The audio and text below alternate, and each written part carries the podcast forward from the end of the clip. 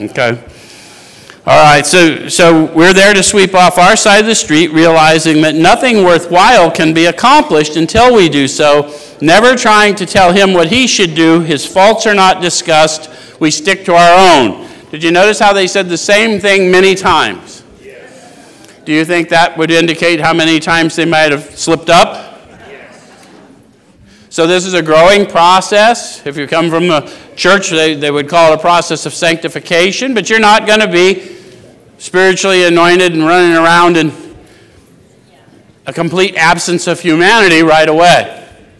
You're probably going to have a egoic attachment, and so sometimes they're going to bring something up that you don't want to claim or whatever, and you're going to find that you weren't quite prepared enough spiritually for that approach. Remember, nine is a fitness step preparing me for the big amends, which is 12. I'm amending my life and all the people that I touched unconsciously in all my years of addiction. Right? So I want to take the time in nine to get fit enough to actually go into that alcoholic and addict scene and never tell them what they should do. Their faults are not discussed. I stick to my own because the minute I start talking about their faults, I'm judging them. No one gets help from judgment. Does that make sense?